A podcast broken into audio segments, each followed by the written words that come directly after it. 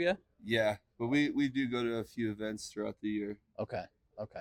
Go go travel around. See Yeah, actually next next week I'm going to Amsterdam for Money 2020, Yeah. which is a fintech conference Yeah. for players like ourselves and our future clients. That would Yeah. be good for us as a business to start getting some exposure and global exposure if you you know want to Yeah. get into Yeah. that. So, Yeah. That's the way to go Like, too. we initially started with you know uh, the usual conference like Art Basel, my Bitcoin Miami, ETH Denver, all that kind of stuff. But yeah. Yeah. um, as we kind of have matured both as a industry and as a company, Mhm. we've realized that there's lower hanging fruit with financial institutions Yeah. Yeah. who really haven't made the move yet to transition into this field Right. and it's because Right. these individuals need to be right not first right? Yeah. so they've let the guinea pigs come in now they're actually looking for not the cowboys of the web3 but rather the you know the clean cut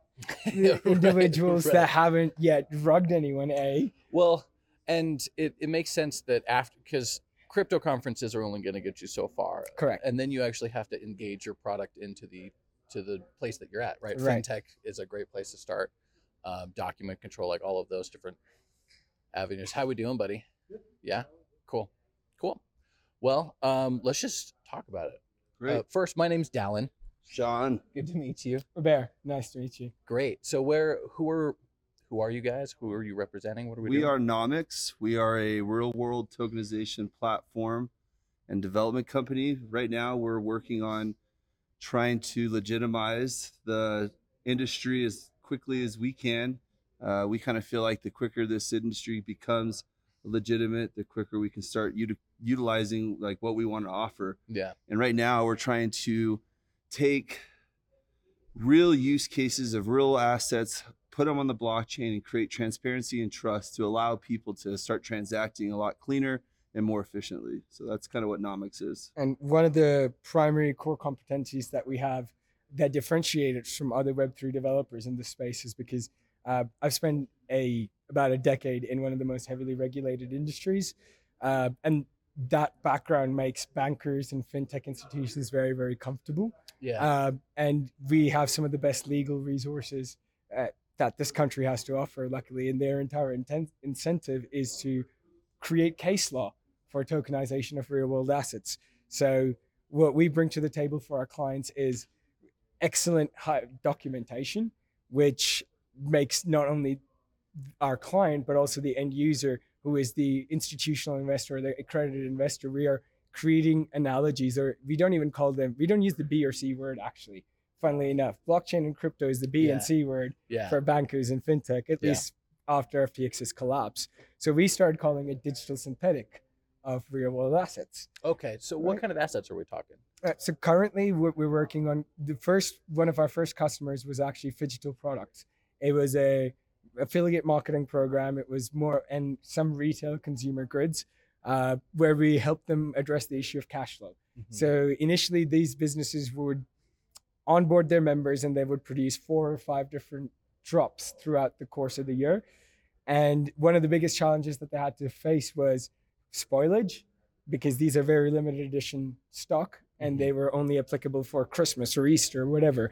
And secondly, cash flow, because they would have to either borrow or utilize their own um, uh, funds to uh, fund the manufacturing of their right, products. leverage that first. Correct. So what we ended up doing is offering uh, their consumers or their clients membership-based tokens, and those membership-based tokens were accompanied by redemption of physical or digital products, the digital products. So you could either gate uh, courses that are going to come out through the course of the year, right? Educational content, or there were certain parts of the website where you would have limited edition drops, which could only be accessed by this digital token being in your wallet.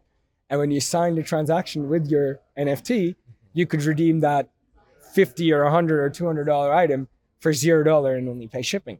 Right. What that allowed our customers to do is they had no spoilage because everything was spoken for on day one. When they purchased their token, Mhm. they said, "Oh, in month three I want X, in month four I want Y, and in Right. month eight I want Z."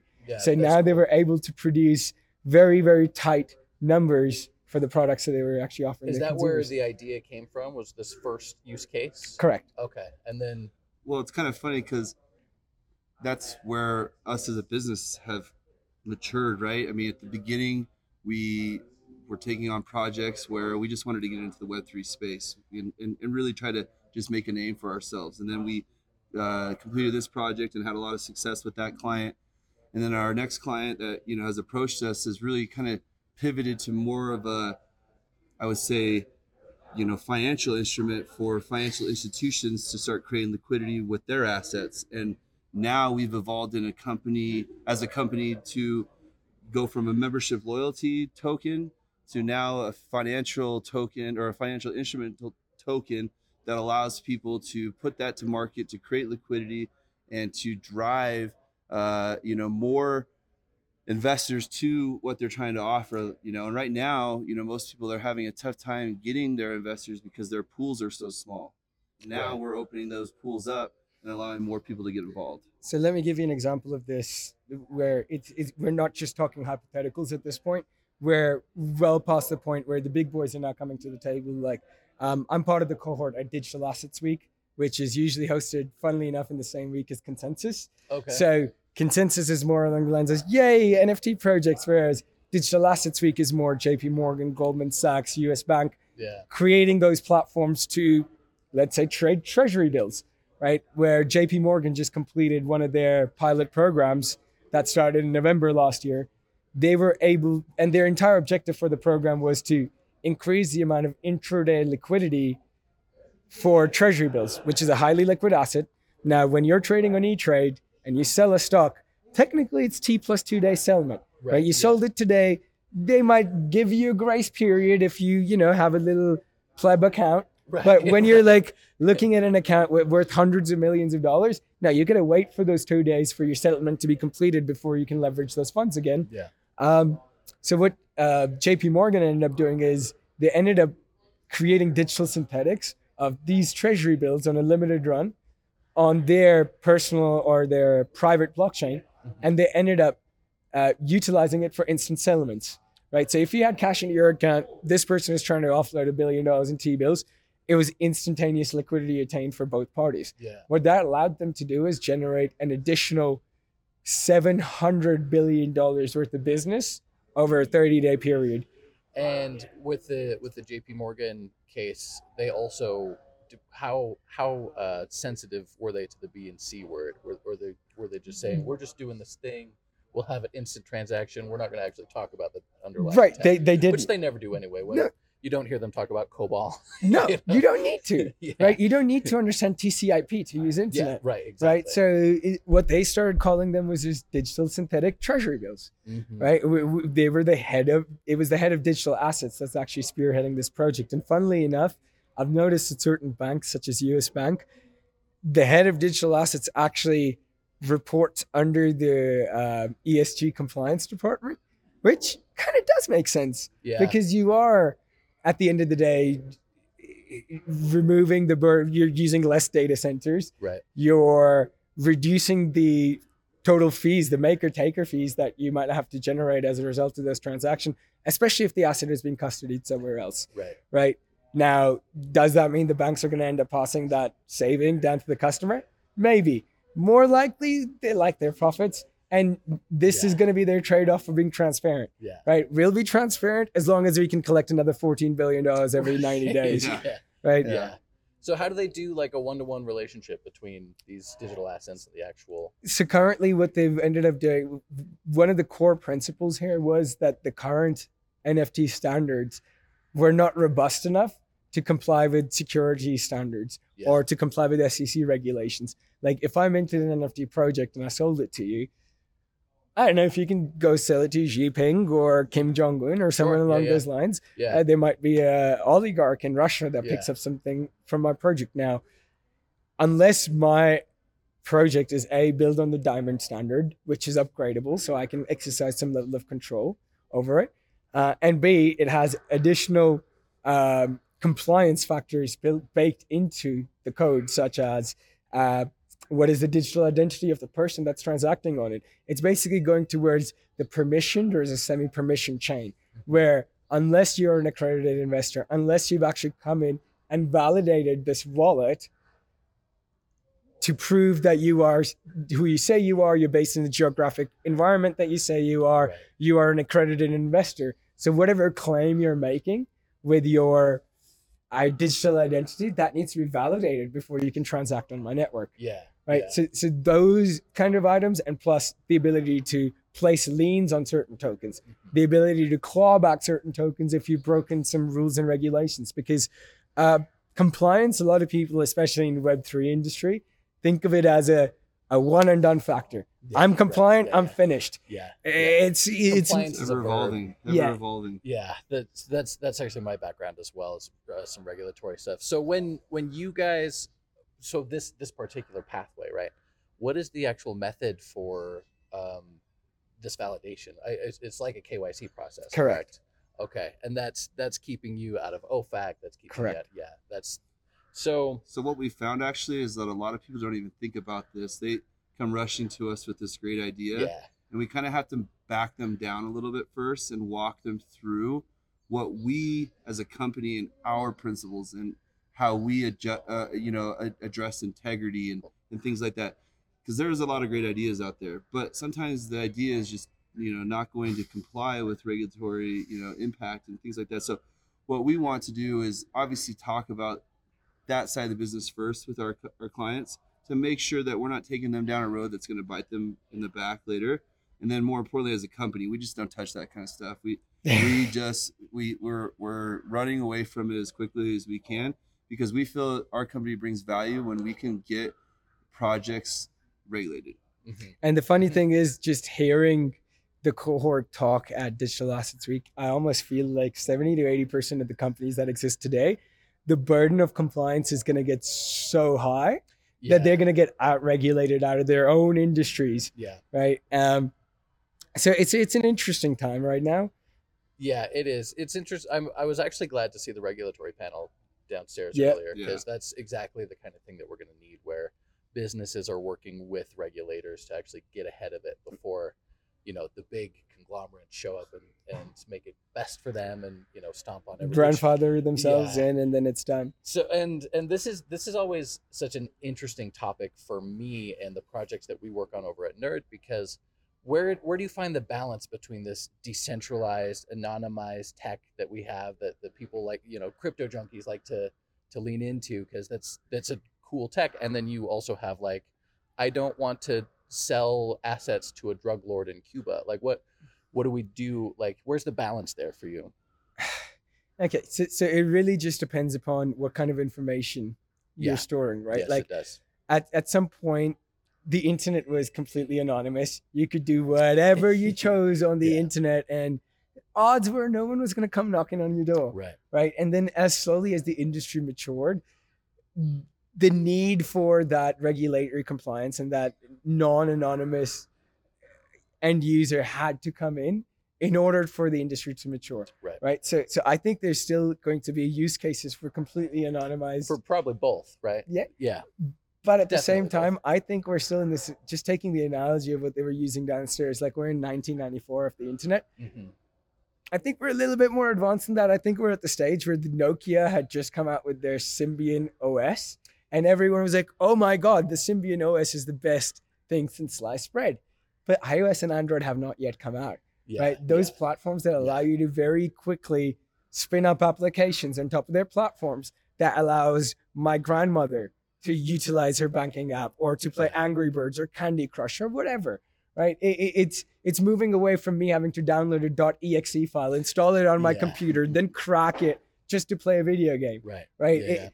Once those kind of platforms come out, and we are seeing those already, uh, where you have no code solutions, and I think AI, the advent of AI, is going to push that uh, uh, or catalyze that adoption even quicker. Yeah, I think so too because uh, AI gives you a pathway into certain levels of anonymity, but still gives you like more almost human interaction. You know, because like I've I have a fraud background, and we had all these ag- algorithms Yeah. built to identify, um, you know, different transactions, different patterns and stuff. But at the end of the day, all of them still needed a human to look through. Supervised learning. yeah, right? exactly. It was the person who's making the labels. Exactly. It's the person who's making all the labels.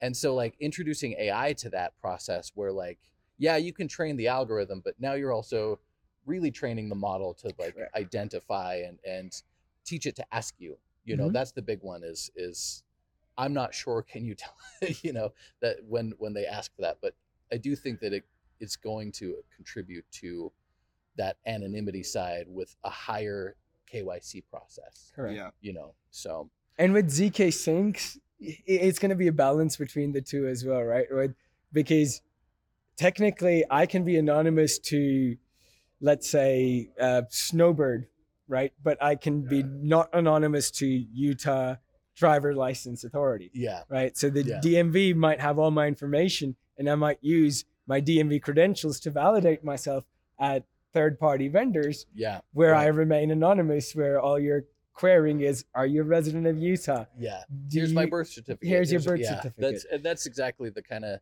document control stuff that I I think states like Utah, if they really want to change some stuff, they get they get on board with this. You Mhm. know, because I think that that's ultimately where these things are going to show up, right? So what's going to be actually really tricky with what we're trying to do and what the you know the DGen Web3 cowboy has been accustomed to over the last three years are DAOs, right? Yeah. You have huge DAOs such as MakerDAO, Compound, uh, UDAO, which have you know varying levels of treasure chests, but every single bear market they get stuck with heaps of toxic debt Yeah, right? Where a token will go up 300% or 3000%, which is, you know, baby numbers in crypto. right, yeah, right. yeah. Yeah, And it's all all the way up to eight cents. yeah. And then I end up, let's say, taking a million dollars in Pepe yeah, and staking it on MakerDAO or, uh, sorry, yeah, MakerDAO? Yeah, MakerDAO, getting a 50% LTV out against that in 500 grand. yeah, And now Pepe collapses 80%. Yeah. Technically, my assets- leveraged. Yeah, my assets worth 300 grand. They're going to do a margin call. I'm not going to respond to that margin call because I I'll just keep that 500 Yeah, grand no in thanks. my pocket. No, thank you. So now they're stuck with toxic debt that A isn't yield generating anymore because all the pools that spun up around there and all the LPs that were actually paying out a yield are now gone yeah, because the token collapsed. yeah, And now either you wait until the next bull market to hopefully recover for break even, right. Or you just have to write off a lot of toxic debt. Yeah, Now, MakerDAO actually released a uh, had a consensus about a month ago or a month and a half ago where they're aiming to. Their mandate was to dedicate at least fifty million dollars out of their treasury into real world assets, right? cool. And the Okay. entire objective of this is to counterbalance some of the more speculative assets that are on their treasury Right. street. So they They need that stability. yeah, so they have a constant recurring source of revenue, which at least pays for their server costs, Yeah, pays for their Yeah. overheads, and they're certain that this asset, even in the worst case scenario, because it's pegged to a real world asset, the arbitrage opportunity on that is going to be maybe they'll use 10%, Mm-hmm. 15% of the face value until some other party steps in to purchase it. Yeah, yeah. That is coming. And I think MakerDAO is the trailblazer there. And I Mhm. think there's about five or six other DAOs that are just waiting on the sides see just to see how it Yeah, goes. It's smart. It's smart. That's a cool idea though, because, well, yeah, I just we we're, we're actually going to be talking to uh, a community DAO. Uh, I just talked to them before before you guys. It's too bad that you're going to have to take off soon because I'd love to actually see that conversation. Just kind of pick their brain on on exactly that. What do you do with these risks and like because what do you do? So my main question to them would be, how are you making sure everyone that's part of your DAO, and because Maker you can buy it on Uniswap, Right. right? yeah, so yeah. how am I certain that someone in Kim Jong's cohort isn't part of MakerDAO who is now indirectly invested in U.S. based assets? right. Who, Right. who might gets into trouble yeah, for that? Yeah. So it's, it, it, it's going to be a little bit complex there. Yeah, I wonder because like I wonder if the solution is some sort of carve out where like provided we can show we've done our side of the work, you know, if if it becomes known, there there shouldn't really be a, a way to be punished for it. But like until somebody carves that out, the SEC is going to come knock in, eh, you know. And plus, the SEC under Gary Gensler is really very, very into enforcement by, uh, sorry, reg, in- Regulation by enforcement. regulation yeah. by enforcement. yeah, So because of that, and and it's really really surprising because China. I don't know if you noticed this two days ago. I think they might have teased the next bull run because they were talking about like Bitcoin and yields on national TV, Interesting. and which yeah. was blew my mind because they've gone hot and cold with Yeah, crypto about four times. again. Yeah. Which was always confusing to me because if you looked at Bitmain's model, every time they created a new type of miner, they were testing the miner for four to six months in Yeah. their warehouses. And once they've driven up the difficulty level up, Then, the, then yeah, they're like, here you go, here's for like 500x markup. Yeah, right. Right. right. So, so they have a, if Fidelity has a huge stash of Bitcoin, I wonder how much Bitmain has. right. Right. Uh, so, so it was almost in China's interest, and now you can see the race between Beijing, Guangzhou, and Hong Kong, where they've each dedicated from city council money about 12 to 25 million dollars per year, which might not seem like a much to us, but in China it's right. all of the well, money. and the second that anything runs, it's way more money. Right. know, Like, and it doesn't need to move a ton for it to be better than anywhere else you can put your money. No, right? and Chinese capital uh, VC funds Yeah. are going big on Web three yeah. like- for sure. In the last sense. two or three weeks. So, so uh, you guys are taking off, I assume. Um, but just out of curiosity, like especially because we're going to be posting this and stuff, who who are you looking for right now? Who is who is your customer? If you could meet people today and you had time for it, who who would those people? So our be? primary customers are individual individuals that already own assets that have either been underwriting those assets or selling those assets to their customer base of accredited investors. Uh, whether under Reg A or Reg D, there's a limited pool of investors which they have an asset. It's a yield generating asset, and they have an investor pool Mhm. but they are limited by their capital, right? Where they might have $10 million that they can cycle through every month, and now they have to wait X duration before Before they, they can can- sell it yeah, again, and yeah, then they can before they can recycle that pool. Yeah. What we want to assist them with uh, is A, translating their assets onto the blockchain. So, A, you don't, there's no public holidays now. It's a 24 7 follow the sun market Yeah. right? Then you get instant liquidity. Then, if they're actually utilizing any third party platforms, those third party platforms charge fees that are percentage of the transaction volume. Yes. Yeah. We want to change it to a flat fee, whether you're transacting a dollar or a million dollars. It doesn't matter. Smart. So, individuals that already have experience creating those kinds of asset classes and marketing those kinds of asset classes, we want to help them attain a higher level of liquidity, bake in compliance and audits, which one of our clients that we worked with, they were for gemstones, like actual historically significant gemstones Okay. that was stolen from temples in India back Yeah. in the British Raj. Right. And uh, we essentially reduced the cost of compliance with E&Y from 300 grand to about $50,000 a year because they were able to custody them with a third party. And now because that when the chain of custody is not broken, E&Y doesn't have to come in and validate it every time because they can rely on It's on right here. yeah, it's right here. Uh, so, so really, what we're offering our customers increased liquidity, compliance baked in, removal of bureaucratic red tape around the administrative work that goes into compliance, and 24/7 access to their markets. That's brilliant. That's really cool. But really, where we want to go in the future, and this is where I see with MakerDAO already doing it. If MakerDAO is onboarding real world assets, I don't think we're too far away from getting really, really blue chip assets that have a history approved with MakerDAO and other similar DeFi platforms where our clients and customers can come in and stake their asset and take out loans against those assets right? So again, you don't have to go to a bank and get your appraisal done. You don't have to pay absurd um, Third party. fees. third party fees, Right. right? It- Yeah. It's it's more bringing that credit union concept. Yeah. Yeah. That's awesome. That's way cool. Well, I'm excited to watch you guys Yeah. progress. I'm I'm gonna find you on LinkedIn real soon. Absolutely. Or you can go to our website, nomyx.io. Nomyx.io. Find us on LinkedIn. Okay. We'll make sure the links are down Awesome. on the Thank you. video.